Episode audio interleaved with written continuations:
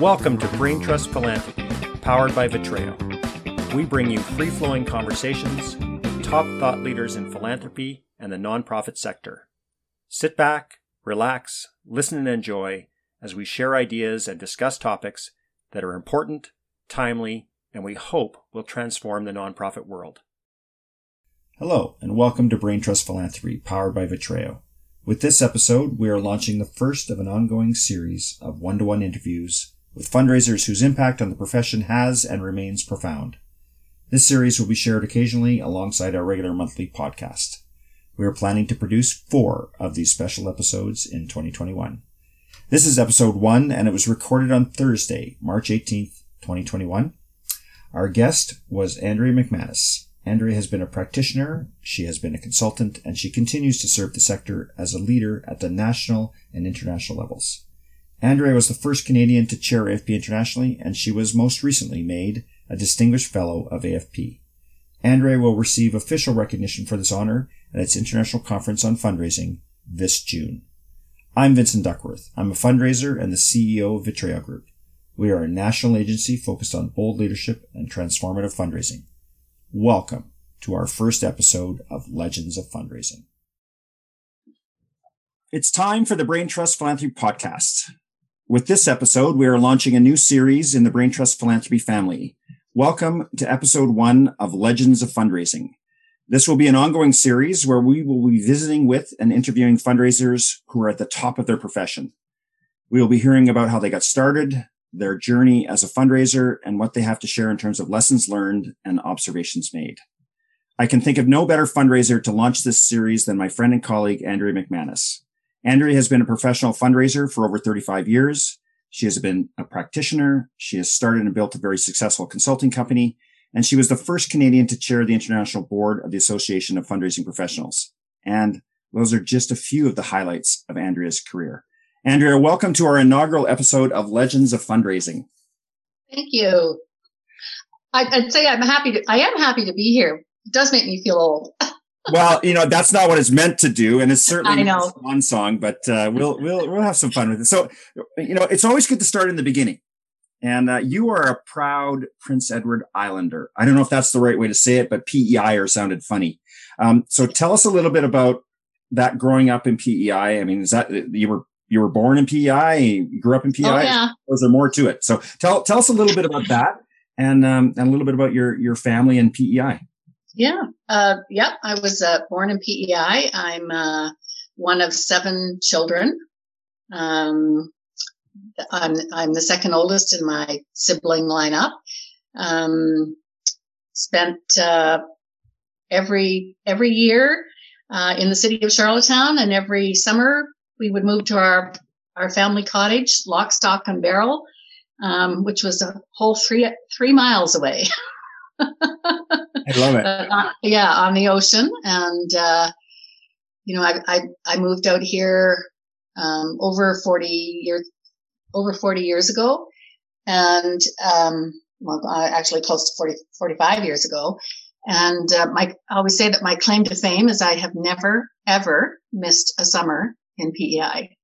Wow, that's commitment. But uh, is it like a homing beacon? You just have to get there. I have to get to the ocean. yeah. Now you, you, you cottage. Uh, yeah, yeah. Where yeah. is the cottage? There's a there's a special place. What's it called? Uh. Keppoch. It's called Keppoch, and it's about it's three miles outside of Charlottetown on the um, south shore of PEI. Right. So it's on the mm-hmm. south shore. One of seven children. Yeah. Second oldest. Mm-hmm. Um, all right, and and obviously, you know that whole three miles to get out every and you never miss. We, we, would come home from school on our, our, last day of school in June. My mother would be in the uh, driveway. she would open the back door so we could put our books or whatever we had. Um, she would have had the moving truck over. We would pile in the car, and the only time we'd come back to town during the summer, we were allowed to go to the exhibition once in August. And other than that, we we're just barefoot and fancy, fancy free all summer long. oh, it sounds awesome. Yeah. I think it, I think yeah. it's such a great memory. Um, so, so tell me, did you lived in Charlottetown and then, yeah. okay. And went to school. Okay. Um, yeah. so yep. tell, tell us a bit about your mom. You, My mom? Yeah. Your mom was a really important part of your life. Yeah, I think. Was, I, heard, yeah. I think she yeah, was. She, yeah. I, my mom was an amazing woman. She was the kind of person that people were drawn to. She had a, a big heart and um, was was just always just a really interesting. I think my mom was one of the original super moms. You know, when I was growing up, she she was a, a nurse. She taught nursing. Um, she raised seven kids. uh, she made it look easy, but when I became a mother myself, I had numerous conversations with her, and I remember her saying once to me, "Oh, Andrea, dear, you never heard me screaming in the bathroom." oh, so she made it look easy, but it was just. oh yeah, yeah, yeah, yeah. And she passed away 15 years ago. She um, was a really tough year. She um, um, had terminal cancer the same year that I was um, dealing with cancer, and and uh, I was able to see her. Um, you know, just about three weeks before she died, I was finally able to get there. Um, once my own chemotherapy protocol had uh, come to an end. Um, yeah, but I, I don't know. You know, yeah. Not a day goes by I don't think about her. Now, was it common at that time to have families of that size? Would it have been common in, in Prince Edward Island? Yeah, no, we lived on we the street that we lived on. There, there were. Uh, if I go down the row, the number of kids were four, six, five, another seven. All right. and so, we, we we we built a house when I was um, that we moved into when I was six. And um, all during my growing up years, we were one of the first houses there. So there were always these construction sites, and we would, the weekends, we would go on these house construction sites and we would build a fort out of the two by fours. Of course. And the workers would come back on Monday morning and they'd take the fort down and we'd build it again the next sure. next weekend. And well, there, so we so weren't big, wearing we weren't wearing helmets. So yeah, no, fair enough. So big families are pretty pretty common. Yeah. Uh, well, I know I I you know I have heard you talk about and I've heard some stories about your mother throughout time, and I know she was a huge influence on your life, and mm-hmm. and uh, you know we're thinking great thoughts about about her and and everything mm-hmm. like that. And that was a tough year 15 years ago for you.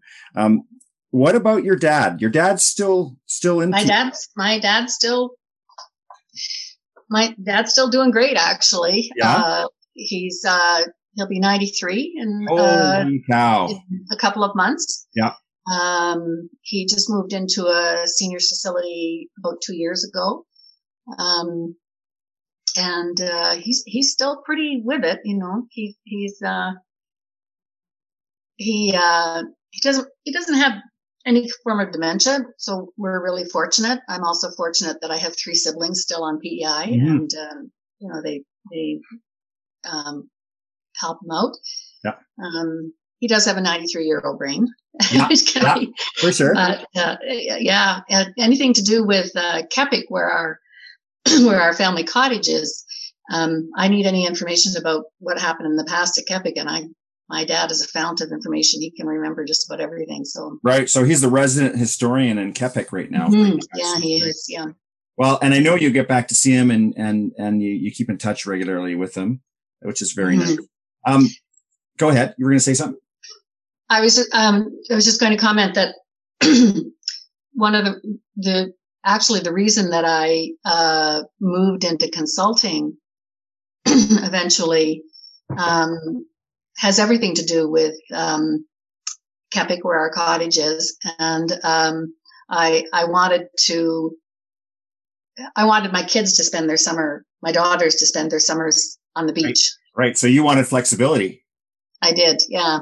Well, and um, so you know, in the mid '90s, with the advent of the internet, the World Wide Web, uh, I, I was able. I could. Would we went from a party line to to a, a dedicated line so that I could do dial up. That's great.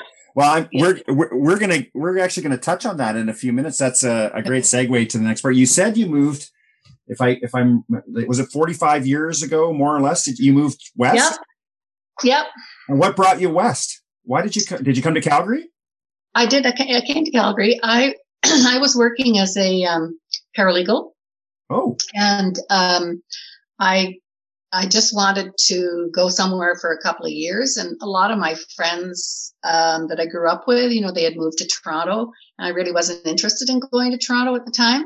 Um, I have had rel- I have relatives in Calgary, uh, okay. uh, an aunt and uncle and cousins that I would see every summer because they would come down to, to PEI. Yeah. and so I and uh, my my uncle was um, uh, was a lawyer here, and um, so I you know I I came to Calgary. I thought I'd be here for about two years, but sure. Um, it it captured me. right. So forty five. but I'm still years. an Islander. yeah, you're an Islander, but you're also a Calgarian. Yeah. yeah. Yeah. And so you, you, you came here 45 years ago. You, I didn't, I didn't know that you had that paralegal, or if I did know, I'd forgotten. And mm-hmm. so you, mm-hmm. did you, did you work in your, in your uncle's law? I did. I, w- I worked for a couple of years. Um, and then I went back to university and, um, and then I moved into more of a marketing field. Okay. Where did you go to university? UC. UC. Okay. So you went to the UC and then you came, you moved into marketing. When, when would you, when your first job in the sector and was it fundraising in the nonprofit sector? Um, no, it wasn't. Um, uh, so I had been, I had been working, um, in marketing with a high tech firm that was based out of Calgary. And, uh, it grew really rapidly and, uh, and then it contracted really rapidly. so was this, I, the, this would have been in the 90s, right? Was this the internet? Uh, no, this was in the 80s. Uh, the this was in, this was in the 80s, yeah. Okay. okay. And so, um, so I survived about 12 rounds of layoffs before my number came up, and um, and that was in 1985 or six. Yeah. And um, and then I started working with the 1988 uh, Winter Olympic Committee, OCO 88, oh. in in marketing. Of course. And and actually, I was a, a sponsor liaison, and uh, so we had three sets of of two people that we did everything um, for sponsors once the contracts were negotiated. So we did ticketing, we did hospitality, we did sign off on all of their marketing materials. We, we did everything for our sponsors. And so the sponsors that I was working with were the, um, global head offices of, um, Coca-Cola, uh, 3M, Visa, Royal Bank and Shell. And, um, yeah, so I mean, that was really exciting time. It must have been just like every day working long hours, but exciting hours because very yeah yeah. You know, uh, head office yeah. Coca Cola is in Atlanta. Head office mm-hmm. of 3M is in Minneapolis. You've got Shell in, in, in the Netherlands, and you've got mm-hmm. I mean, it would have been just super exciting. And, and layer it on was. top of that the Olympics. Calgary yes. the Olympics, like the fever must have been crazy. Oh, it was it was amazing, and and and I, I you, I, I guess you weren't in Calgary during the Olympics. No, but, I, I, I um, wasn't. I was in Alberta, but only, only seven years in. So yeah, yeah. So, so the way it worked was that OCO 88 had, um, about a thousand employees, but 10,000 volunteers. Right. And as soon as the game started, the volunteers took over really had I really had nothing to do during the Olympics except go to events, and I I, had tickets for a lot of the gold medal events. wow, what a spot to be in. Yeah, yeah. So it was it was really exciting, and uh, you know, and then uh, of course when the games were over, we were all out of a job a month later. So yeah. Mm. Now, did I I know that that our colleague and friend uh, and and close friend of yours, Vicky Kranenberg, was involved with the Olympics too. Did you meet her there?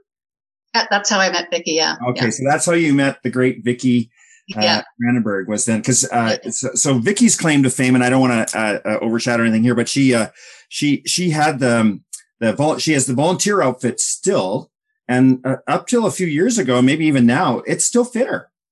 Yeah. Um, I, have watched her at events where she'd come out and sort of, and like it's very 80s fashion and stuff like that.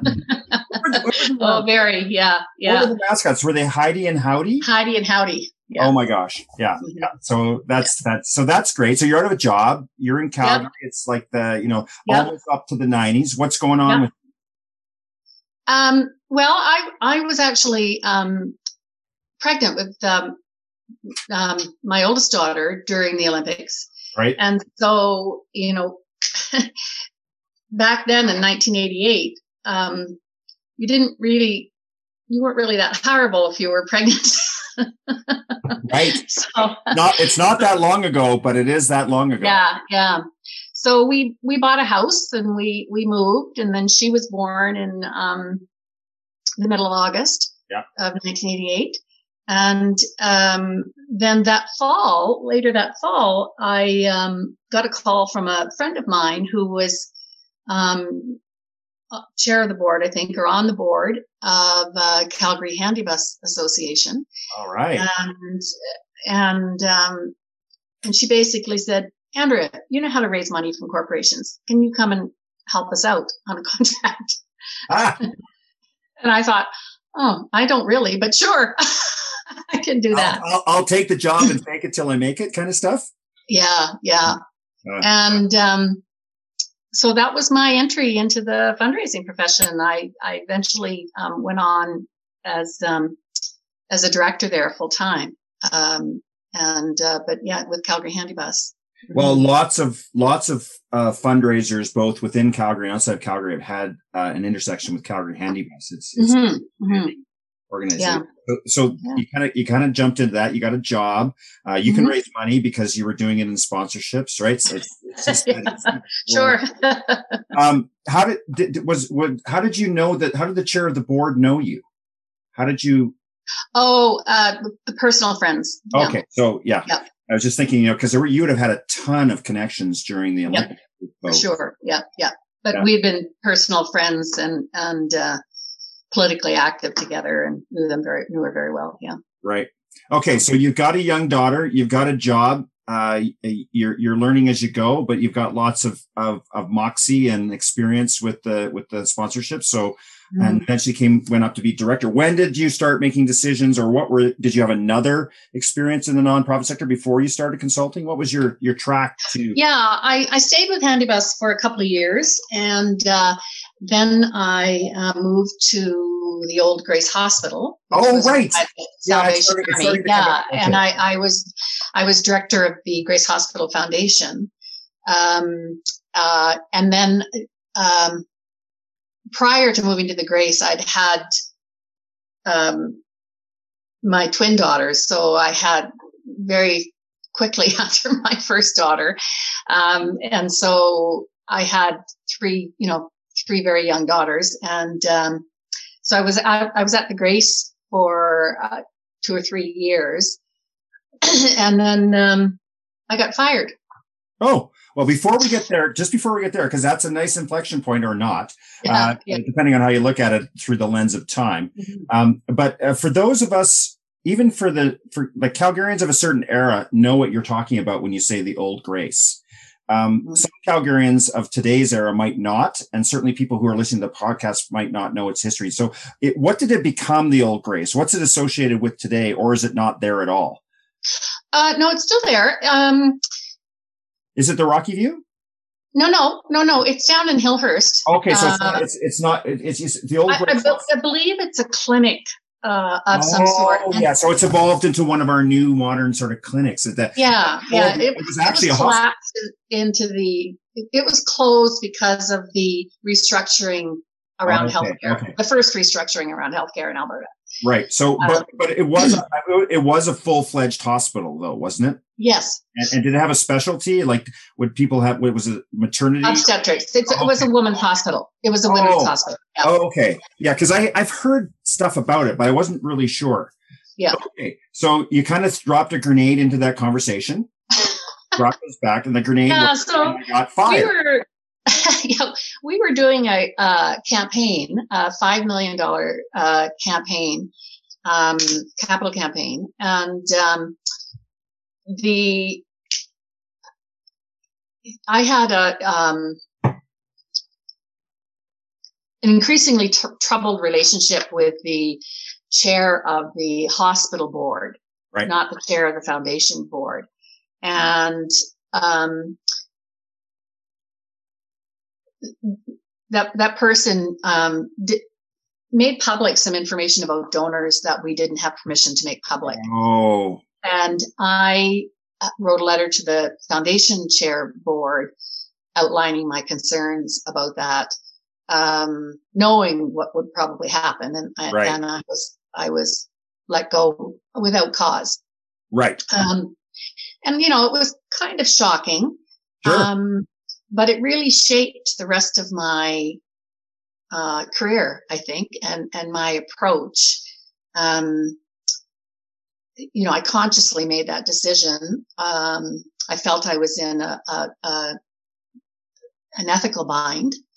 Um, had to, you know, do some research, uh, figure out how to handle it. And this was, we had just started the Calgary chapter of AFP, I think maybe a year before. You're or one we of were the, just, or we were just doing it then even. I, you're I, one I, of the founding, founding Yeah. members of the, of Yeah. the AFP Calgary Yeah. chapter, right? So, okay. Yeah. So I took, I took, um, about eight months off, um, just to kind of, you know, it was in the middle of February. And so I thought, well, I'll enjoy the spring and I'll take the girls to PEI for an extended period in the summer. And, um, and came back and, uh, I had, um, said to my husband at the time that, uh, you know, I really wanted us to think about moving. He was from the Ottawa area and I, you know, I had relatives out here, but I didn't have any close family and I wanted my kids to grow up on the beach and wanted them to know their grandparents and their aunts and uncles and their cousins and, and he really wasn't interested in moving. So the deal we made was that, uh, I was going to change the way I work and I was going to take the girls to, um, the East Coast every summer and I wasn't going to, we weren't going to argue about what we were going to do with our holidays and he could come if he wanted. He was Yeah. welcome to come. Yeah. Yeah. Um, and as I said, that's was the advent of the internet. So I started doing some contract work. Um, and, um, yeah, and here we are today. well, well, so was was that was that the beginning of the development group, or was there something before the? Um, no, no, actually that's kind of a funny story too. Um, how things happen. I did some contract work on my own. Uh, one of my very early clients actually was the Banff Center, who I'm doing a lot of work with now with Right. Trail. Funny, Yeah. world circles. Yeah. So I did a number of contracts and I kept, um, I had worked with, um, when I was at the Olympics, I had worked, um, with a very lovely person who was the key person from Shell, Elaine Prue. Yes, I I know Um, I, you've mentioned Elaine before, but I didn't Mhm. know that it was connected to Shell. That's great. Yeah. Yeah. So she was, she had been seconded from their community. She had headed up um, Shell's community relations department and was seconded to the Olympic project. And so when the Olympics were over for her, her job wasn't there, but they seconded her to Alberta Theatre Projects and she built Alberta Theatre Projects, um, program. And then she started consulting on her own. Right. And so I would get a call from somebody who would, and I would say, no, I'm sorry. I, you know, I cannot take on any more work right now. I suggest you call Elaine Prue. And she would do the same thing. And finally, one day, I don't know, one of us, one of us, um, said that to somebody and they said, oh, she just gave me your name, you know? Right. Right. Right. So we had, we, Lane and I had lunch or a glass of wine or something, and we decided to throw our lot in together. And that was the, that was the start of the development group. Okay, so you and Elaine were the beginnings of the development group. Yeah, we had a, a third partner who, but that didn't work out. No, So but but you but that that those were the beginnings of that, and that was Yeah. also sort of at the beginnings of the internet. Uh, You Mhm. were able to go to PEI. You were able to Yeah. do what you needed to do to make your family. That's one of the great things about consulting. Um, so what if you had to think back through the development group? And this, I don't want to put you on the spot. What were some of the highlights or milestones that you would would have seen with your work with the development group? Some of the big clients you took on, some of the Oh work. gosh. Well, I would say the, um, I mean, the, the obvious, obvious front runner from, well, two, I guess, uh, there, there would have been two. We, we did a lot of work with Bow Valley College. Yeah. uh, also working with now. Yeah. Um, uh, when they first became an independent, um, post-secondary. Yeah. Uh, and um, actually, we recruited Vicki Kranenberg to come and work with us and, and head up the Bow Valley College file. But I was, oh, so was on the one of the first engagements with the Bow Valley College because I know that she yes. was on a later engagement. Yeah, we had multiple engagements there. Oh yeah. my, yeah, yeah. Um, so and that was so that was really exciting because they were just starting. They, it was all new for them. They had a new name, you know, a new board, like all of that. That's right. And then I, you know, that certainly for me more personally was my work with Resolve, um, which went from being a, um, a building a development plan to um, a collaborative initiative um, to raise 120 million dollars with nine social service organizations for affordable housing. Right. That's um, the Resolve campaign to end, well, not to end homelessness, but uh, the homeless yeah, campaign. Yeah, yeah, yeah. Um, and so, the, I mean, that was a, I continued, I worked with them from 2010 right through to 2018. Yeah. Uh, brought them into when we formed Vitreo. Yeah, you're you're um, absolutely you were you were central to that entire campaign and yeah, council. Yeah, yeah. Uh, yeah, it was it was an amazing experience, and and uh, you know I can remember when we uh, when we pitched the idea to the Calgary Homeless Foundation about possibly doing something of a collaborative nature. I did, you know, I had a pretty uh, wide network through my AFP connections. And, uh, I, I reached out to a lot of people to see if I could find anything about a similar kind of project that we could learn from. Sure. And, uh, you know, what, what I got mostly was no, but if you do something, let us know. Yeah, yeah. yeah. Sounds like a great idea. We can learn from it, but otherwise we got crickets. yeah. yeah. So we, we pretty much built that from scratch, right? To bringing the uh, initial partner group together to um, building the campaign plan to providing counsel over a number of years. I did a year on site with them, um, uh, managing the, the actual fundraisers. Yeah. Um, yeah, it was, we did, it was pretty, pretty interesting project. Yeah, no kidding. Now, just mm-hmm. before we leave the Bow Valley College one, though, you said it was just after they got a new name because I think they used to be known as Alberta Vocational College, right? right. Yeah. And, and, there was one in Edmonton, now Norquest, yeah. and one in Calgary. Yeah. Uh, and it was north and south, like a usual sort yeah. of. Yeah. So. I didn't realize that that you were involved right around that time. That would have been so mm-hmm. exciting mm-hmm. for them and for you. Mm-hmm. Uh, Resolve. You've also did stuff with. Is it still called Winsport? I don't think it is. Yes, no, no, Winsport. Uh, actually, it became Winsport when Sorry, we were, it was the other way around. It was called something. What was yeah, it called? It was it was Coda. Coda. Calgary Olympic Development Authority and right. Canada Olympic Park. Yeah. And uh, we came in to, they were looking at uh, possibly raising $100 million to uh, maintain their facilities. Um, we were on site with them again. That was Vicki. yeah.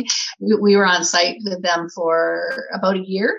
Um, yeah. and during that time, you know, we had made a recommendation to them that they really needed to change their name because hanging over the the pri- the ability their ability to raise money was the fact that they were the recipient organization for the legacy funds from and um, from the from the 88 Olympics. Right. And so the perception was that they had a lot of money, which of actually they Yeah, so why give them more if they've got all this money? Yeah, so that culminated in a name change to Winsport. Okay, so you were involved in that process. Yep. Yeah. So, yeah. so yeah. Coda became Winsport. Mm-hmm. Got it. Yeah. Now, now yeah. the development group was a, was was in place for what eighteen or twenty years. Is that? Uh, yeah, I think we were incorporated in 1996 or seven. Okay, so yeah, so yeah, yeah so 96, yeah, yeah 2000. Yeah. So so yeah. you were you were a long-standing firm. Um, there's not that many firms in Canada, as it turns out, of that size, and you've had a lot of folks who've kind of worked with or around you. You talked about Elaine. Um, mm-hmm. You know, uh, uh, uh, Michelle Regal, of course, was with you for a mm-hmm. long time, and she went off to, to Telespark and other things. Yeah. Vicki Kranenberg. Who, who, were some of the other folks that, that sort of wandered through your, your and, and were off doing it? Yeah. Well, Elaine, uh, Elaine retired after five years, and uh, I knew she was going to to do. She had all, always planned to do that, and uh, you know, I thought about getting another partner, and and then I thought, I had such a good partnership with Elaine. I would just be expecting them to be like Elaine, and so I thought, well, I'll just I'm going to do this on my own for a while.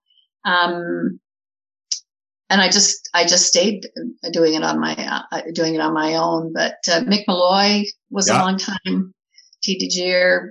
Kelly Morris worked yeah. with me for many years. Candice Nalen. Candice Nalen, Cheryl Hamlin. Oh, yeah, Cheryl Hamlin, probably maybe even a couple times. Yeah, right? actually, I I hired uh, Cheryl was my first hire in my first job at Calgary Handi-Bus. Oh my gosh, really? Yeah. That is so interesting. Both of you, of course, uh, have been appointed as outstanding fundraisers in Calgary. Yeah. Both of you. So, so that's a real feather in, in both of your caps and everything else. So, so that's Cheryl. Um, yeah. Uh, uh, others, I, and I, we always run the risk when I ask this question that we're going to forget somebody. So yeah, I know. I'll, I'll, I'll, take the blame for that uh, because Andrew didn't know I was going to ask her that. So, but I, but I do know that there's so many people that have been impacted or mentored by or involved with your work at TDG or with you and the associates. So um, that sort of leads into the next piece, and you kind of alluded to it. You've talked about a little bit. Um, you know, as I shared in the intro, you you rose through the AFP ranks, the Association of Fundraising Professional ranks, to become chair of our professional body. I'm curious, and listeners are curious. I think about how did that start? Um, what brought you? Like you, you, you were one of the founders for the AFP Calgary chapter. Maybe that's where it started. But help us understand your path through those uh, that leadership body um, to the point yeah. you actually became the chair. So when I first started working at Calgary Handi-Bus, I thought, you know, there had to be other people doing this kind of work. and I, I went on a mission to find other people. And I connected with a few people and we started doing these brown bag lunches. We just meet in somebody's boardroom. Um, you know, we, we would talk what we were doing and share trade secrets and all of that. And uh, that eventually resulted in um, um, a group of us coming together and we initially started a chapter of the Canadian Society of Fundraising Executives. Right. Uh, As opposed to that, the NSFRE, which is the National Society. Right. Yeah. yeah. So that, but that organization went under after about a year. So mm. we, we moved to what was then, um, NSFRE. Yeah. Um, which then became AFP. Yeah. And at the time there were, I can remember Laurie Gusdorf uh, yeah. coming up to Calgary. Yeah. in January. Yeah, the, the next great year, Laurie Gusdorf, who we still who we still work with today. Yeah, yeah, for sure. And um, so there, I think there were maybe four or maybe five at the most chapters in Canada at the time. And then we, so then we started to get together as Canadian chapters and we formed a president's council, which I agreed to chair. Yeah. And then we became more, uh, active in the, in the, what was then the American organization. Yeah. But before um, before we go there, I'm going to put a little pause in there because you, you I know we can come back to it, but you talked about uh, getting chapters together. Was that mm-hmm. the time when we first when we when we had our first, mm, for lack of a better term, Canadian leaders retreat or leadership retreat? Did we have that in that time, or was that after? It it was the pre it was the pre it was just the presidents of the chapters getting together. Okay. Um, and then that that became morphed into the annual uh, right. Canadian Leadership Retreat. Yes. Yeah. Yeah. Because I, I, and the first one of those was in, was it in Calgary? No, it wasn't in the, Calgary. The first one was in, um, because I remember going to one in Vancouver. Um, yeah. Um, days in Vancouver. We're all crammed into one small room. Uh, you know, it, it was very, uh, University College like, but I thought there was one before yeah. that. I feel like that was the second one. Anyway, we don't have to yeah. go the memory lane too much. I interrupted your flow where we were getting involved with what was then a, a, a very American. Um, yeah. Uh, and so then, you know, AFP was back in the days when we still had de- delegate assemblies in the fall, which is now AFP lead. Um, we, um, they, they went through a name change, um, which was very timely. Uh, um, we were growing chapters in Canada. Um, we were a very vocal group from Canada.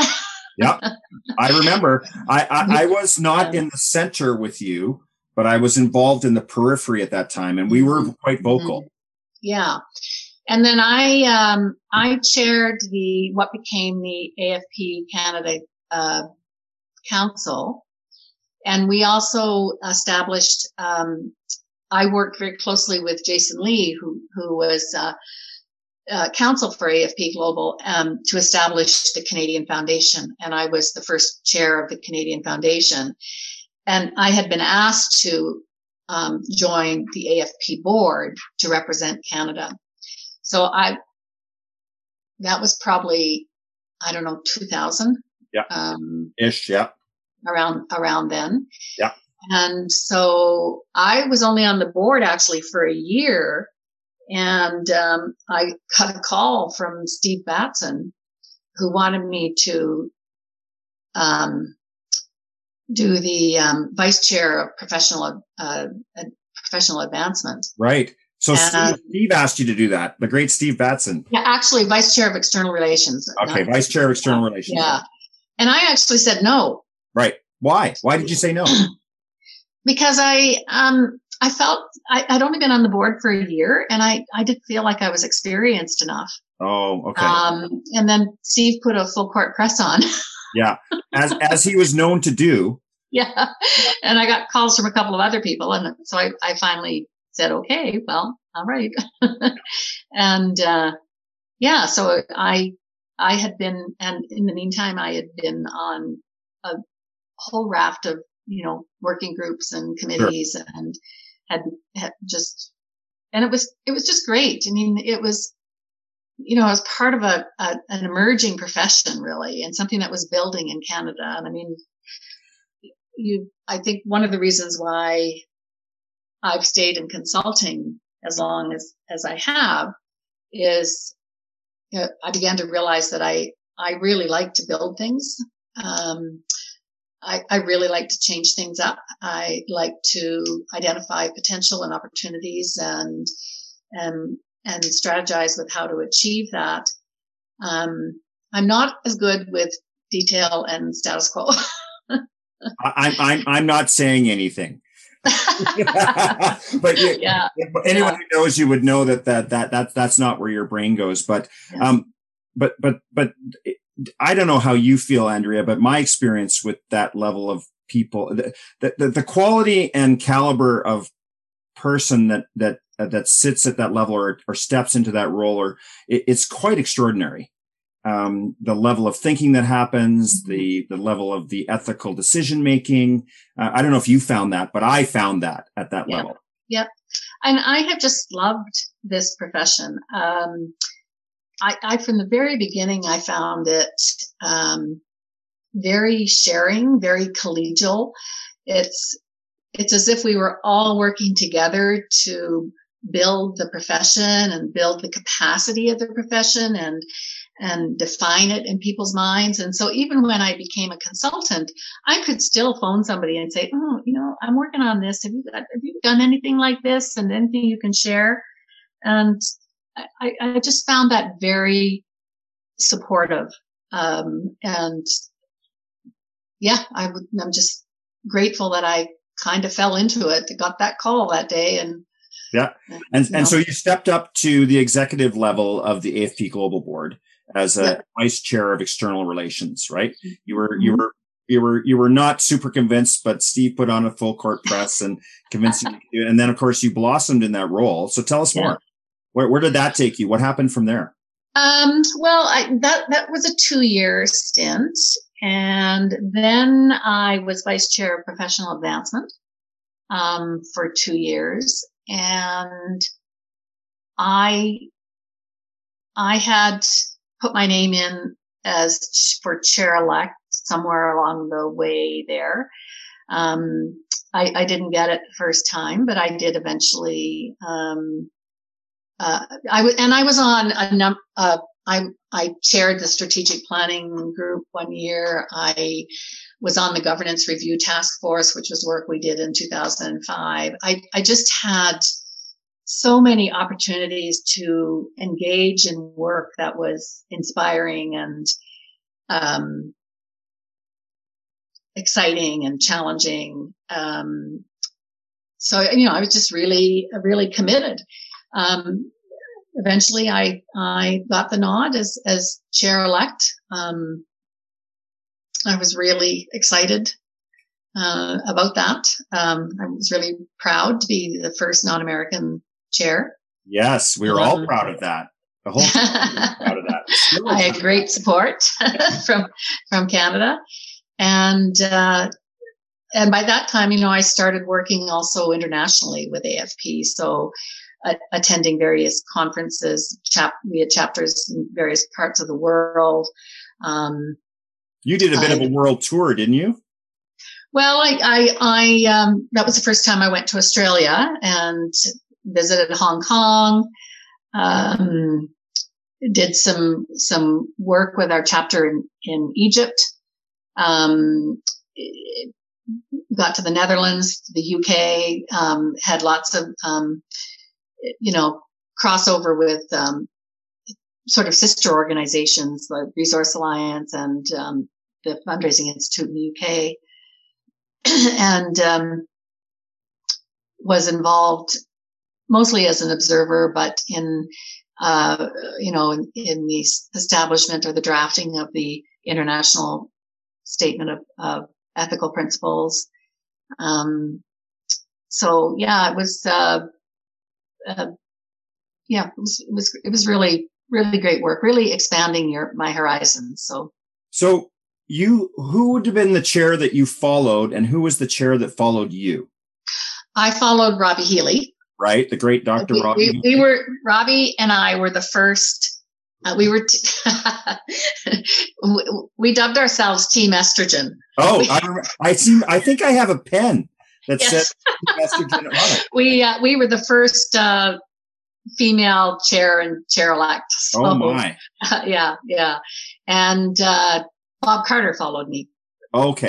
so That's I was surrounded by really great experience. And and I really I I used I, I reached out to both of them frequently for for advice. And um, and of course um, in my first uh, year as chair um, we had a transition from longtime CEO Paulette Maehara to Andrew Watt. Right. Um, and so I, I sort of oversaw that and, right. uh, developed a very close relationship with Andrew. right. worked really well together. Yeah. Yeah. Well, that was going to be my next question. So we talked about the chairs that you followed and, the, those that followed you. Um, but I was also curious about the the CEO, and you just answered that with Paulette and Andrew. Mm-hmm. Um, mm-hmm. so, um, you know, one of the things I've observed, and uh, and I think it's really quite special, is um, uh, there's a relationship with everyone you work with at that level at AFP, but there's a special relationship. I feel like this thread of continuity that runs between all of the chairs. You know, from uh, yeah, I think that's true. Yeah. Right, I, I feel like that they, there's almost an informal sounding board amongst chairs that have stepped to that level. You've all had that experience. You've done the two years of chair elect, whatever the times. It's a mm-hmm. long, it's a long stint, right? Mm-hmm. So so um, mm-hmm. anyway, so on behalf of the profession, thank you for, for doing that. We were so very proud of that. Um, so that that it it it has been and remains quite the journey you've had as a professional. Mm-hmm. Um, you know what, what's going on in your life right now, though. You, you can step out of the profession. I know you've had some really cool things happen. Um, you know, what, what, what what what's going on in your life? Uh, what's really exciting, and what do you hope to be doing? Well, her name is Iris Quinn Curry. ah, her name is Iris. and Quinn she Curry. is almost seven weeks old. oh my gosh. So you've just um, become a grandmother. My first uh, grandchild. And oh. uh, sadly, she's in Australia. oh my gosh. To have, to be a grandparent in a different continent during COVID, uh, I can't imagine. I, I, I, seem to know several other people in the same boat, and I think we're sort of forming a support group that we I, I, probably won't get to meet her until the end of this calendar year, but uh, thank God for FaceTime and yeah. and all of that. So I, I see her every two days. I, I just pop in for a quick look and Sure. she's, Check- she's check starting to her. become more alert and uh, um, move around a bit and holding her head up. And uh, I'm shopping for clothes online. Well, I was about to say. I, I- imagine that you're spending um, a fair amount of time with Amazon or whoever delivers in Mhm. Australia. Mhm. Right. Not not really Amazon. Amazon I have dis- discovered is not very big in Australia. Okay, wh- what is big? Is it the is it the Alibabas or something else? Um, it's mostly Australian companies. Okay, so for example, what um, one of the things that my um, my other two daughters and I and um, my my ex husband, her her grandfather, um, we've we have gone we have gone together and um, we are um, we're buying a bookcase, but also we're sending her a book every month, and we're, we're going to do that until she's five years old. Oh, that's great. So, yeah, yeah. So the second book I ordered from Amazon, and it took six weeks to get there. Oh God. Okay, well you got to we got to find a different solution, right? So so a- I the, the third book I just ordered yesterday, and uh, I ordered it from a place in Australia. So, so yeah. So So what are they? What are, what are you being called? Are you are you Nana? Are you Grandma? No, you? I'm Gigi. Okay, so what is what Gigi? What's why Gigi? What's what what brought you to that? You know what? I just googled modern grandmother names. Uh huh. And that was one that I didn't want to be. I didn't want to be Grammy or Gran Yeah. or you know. Um, so I just I just googled it and looked up a list of names and decided I liked Gigi. you. Oh, we love it. It's great. Yeah, Well, yeah. that- congratulations on that, Thank uh, you. Gigi. Yeah, Um, tell us about your. You have three daughters. I do. All, all all have left the nest and are out into the world. Uh, tell us a little bit about what they're doing and where they are, because Well- you, you do have a rather unique uh, uh, family relationship or arrangement right now. Uh, out in the world is is an understatement. Uh, so my my oldest daughter uh, moved to Australia uh, two and a half years ago um, with her longtime Australian partner. And That's uh, Sydney, right? at Sydney, and they live south of Melbourne, and and uh, and uh, he's he's from that area. So um, and then my uh, I have identical twin daughters. Um, one lives in London, England, and one lives in uh, Brooklyn, New York. Oh my gosh! So you got you've got daughters in three continents. Three Right. continents, yeah. Yeah. Mhm. Uh, what type of? a Go ahead. we have a weekly Zoom call that we started as soon as the pandemic broke. Yeah. Um, every Tuesday afternoon, we have a, a weekly Zoom call between all of us, um, with my ex-husband as well, and Yeah. now virus, and uh, um, That's my daughter from the UK was was over at Christmas. They ended up they were here for three three months actually. Not they came twice to um, Calgary for two weeks, but other than that, I haven't. I've only seen I've seen them, you know, on Facetime. So Right. it's, yeah, Well, I I know this as as uh, as uh, you know, having work like work with you every day is is uh, you're very protective of that time, and I admire that. Um, it- you know, uh, it, it, client engagements, uh, uh, work engagements, but protecting that time on Zoom is really important to you, and and you can see why. I mean, you've got they're spread all over. You haven't seen them in a long time, yeah. Um, and and and trying to get those time zones to work isn't easy, right? No, I, I spend a, a lot of time, like just this past weekend, I had to do it again. There's a, you know, I, I use a time zone converter on. Right, of course. Yeah, yeah, just to calculate. yeah, yeah. And, and it's very limited because getting something that works in Australia and works in the UK is challenging. right. the What- very what- narrow window. what time is it in Australia when you normally do your Zoom call here in the afternoons on on uh, on Tuesdays? Uh, 7.15 in the morning. Seven We fifteen. do it at 2.15 here, so it's 7.15 in the morning in Australia. And right now that would be 8.15 p.m. in the UK. Right.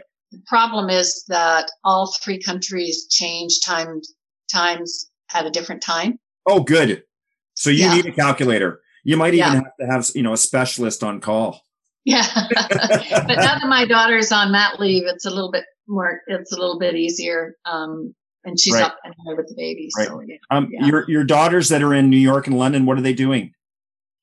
Um, my daughter in New York is an attorney by profession, um, but she she works. Um, she and her partner are both entrepreneurs, and they they dabble in a, a All number kinds of of things. projects and um, do a lot of work. Both of them do a lot of work in the social justice area as well. Okay. Um, and my daughter in uh, London um, works for a fairly new uh, group. It's an online um, art collection, um, art collecting and purchasing um, outfit.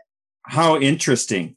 But Yeah. she's getting a real learning experience. That's great. Yeah, yeah. Now, Andrea, I'm gonna I'm gonna ask you for some of your learnings in a few minutes uh, that Mhm. you'd you'd want to share with with our listeners and uh, and so forth. But just before I do that, and if you want to share, you don't have to share. But what are your Yeah, you no, have, do you have plans? Do you have plans over the next couple of years? What are your thoughts? Are you are you are you still go to PEI? Um, uh, Yeah, yeah, Will, will you, um, will you ever retire there? Is that where you'll retire one I day? yes, I will. Yeah, I I bought my dad's house a couple of years ago, and Okay. uh, my plan is to move back there. Um, probably in the next couple of years. Um, I need to do some renovations, but uh, I can work. I, I don't see myself retiring. No, and I, I'm I'm using quotation marks. Yeah, yeah. Um, and if anything, you know, we can work from anywhere. So, um, so that's yeah. I think that's uh, what my plan will be. I'd like to probably spend my winters because it's summer there in Australia. Yeah. You know, I won't be going south. I'll be going. Yeah. I'll be going west and south. yeah, exactly. Well, that's Yeah. great. So you'll be able to go there. That's yeah, nice. yeah. So yeah. Well, I look forward to when you're able to do that. Um, Mhm. you know, you know, thank you for time taking the time to visit with us and being our first guest on Oh. Legends of Fundraising series. But before we wrap up, I'm wondering if you could share what advice you'd give to up and coming fundraisers and, and the profession in general. You know, I, yeah, I when when you are chair of AFP, um, you you get to pick a, a topic that um, you kind of you want to speak to when you, you do a lot of chapter uh, visits and things like that. And um, so I had already prior to becoming chair had started to do a, a fair amount of work and research around what was then a very emerging um, discussion about philanthropic culture. And so I kind of made my theme for my two years as chair, the difference between fundraising and philanthropy. And if there was one thing I I wish I had realized at the beginning of my career, it would be that. It would be the difference between fundraising and philanthropy. And, you know, I would ask a group of fundraisers what the difference is. And a lot of times they would say, well, aren't they the same thing? And they're not. And it's a, it's a subtle nuance, but it's extremely important, I think, distinction. I think as fundraisers, when we're in our offices and working with our teams, yes, we should be talking about fundraising. But when we're outward facing and we're talking, we're working with volunteers and boards and, and even other people in our organizations, we should be talking more about philanthropy, about philanthropic revenues as opposed to fundraising revenues. Uh, because phil- philanthropy is the, is the outcome of what we do as fundraisers. And, you know, fundraising just, if you think about those two words, fundraising and philanthropy, philanthropy is a much more warm and cozy, friendly, comfortable word than fundraising for, for many people. Um, so I really try to do that in my practice. I really try to focus on philanthropic results and, um, in, in how I talk about it, how I write about it, um, how I communicate it and how I think about it.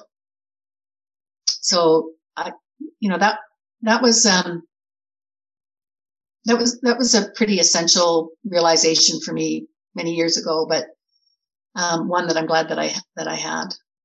Well, that's that's been the theme of every conversation we've almost ever had.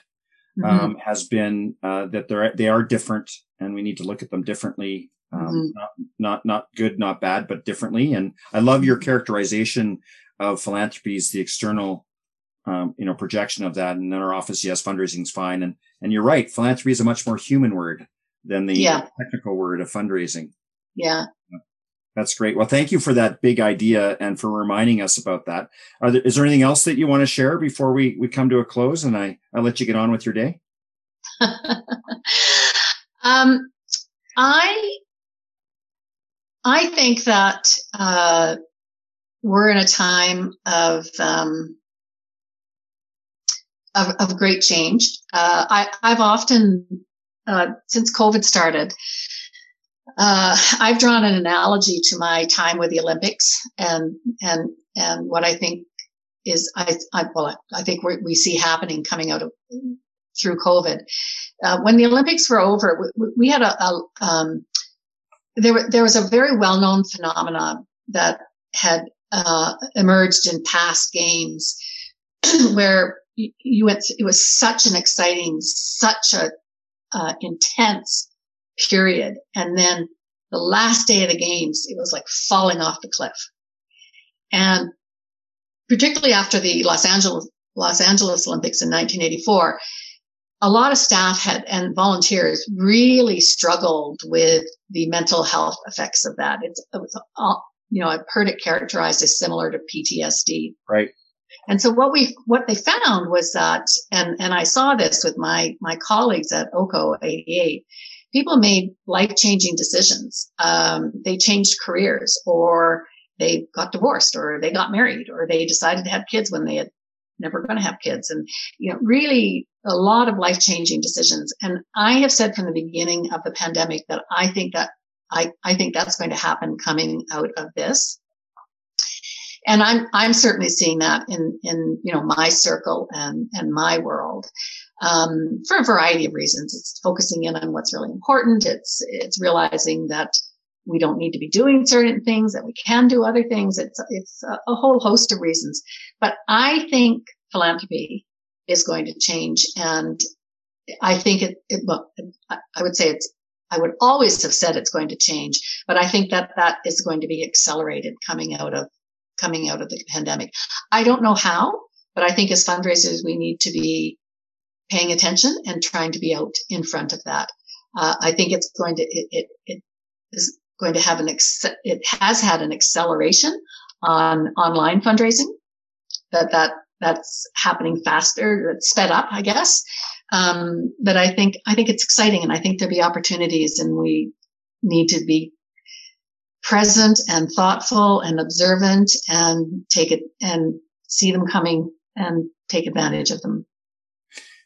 Okay, another big idea and thought. Not no surprise. The what's interesting in what you talked about though in the Olympics uh, scenario, um, as as as much as it's a worldwide event, that particular phenomenon tends to be relatively localized to you know Los Angeles or to Calgary, the, to the volunteers involved. This is a global event. Yeah. Um, and so the the the hangover or the PTSD like things or or the opportunities are going to be quite uh, dramatic because of that. So I th- I'm, I'm with you on that. And it, it might be the new age of philanthropy and we should be thinking about how that might be. Yeah. Yeah, right? for sure. So thank you for that thought. Andrea, it's been a real and rare pleasure. Andrea McManus, a living legend of fundraising. Thank you. With this, with that, with this gift of our first episode, Brain Trust Philanthropy's Legend of Fundraising series has been committed. Well, that's a wrap for this episode of Brain Trust Philanthropy. I hope you'll join us next time when we will be visiting with the legendary Bob Carter. Until then, take care, stay safe, and stay sane. We look forward to talking with you soon. Brain Trust Philanthropy is powered by Vitreo and is produced by Katja Assomanning and me, Vincent Duckworth. Brain Trust Philanthropy is produced in beautiful downtown Calgary, Alberta.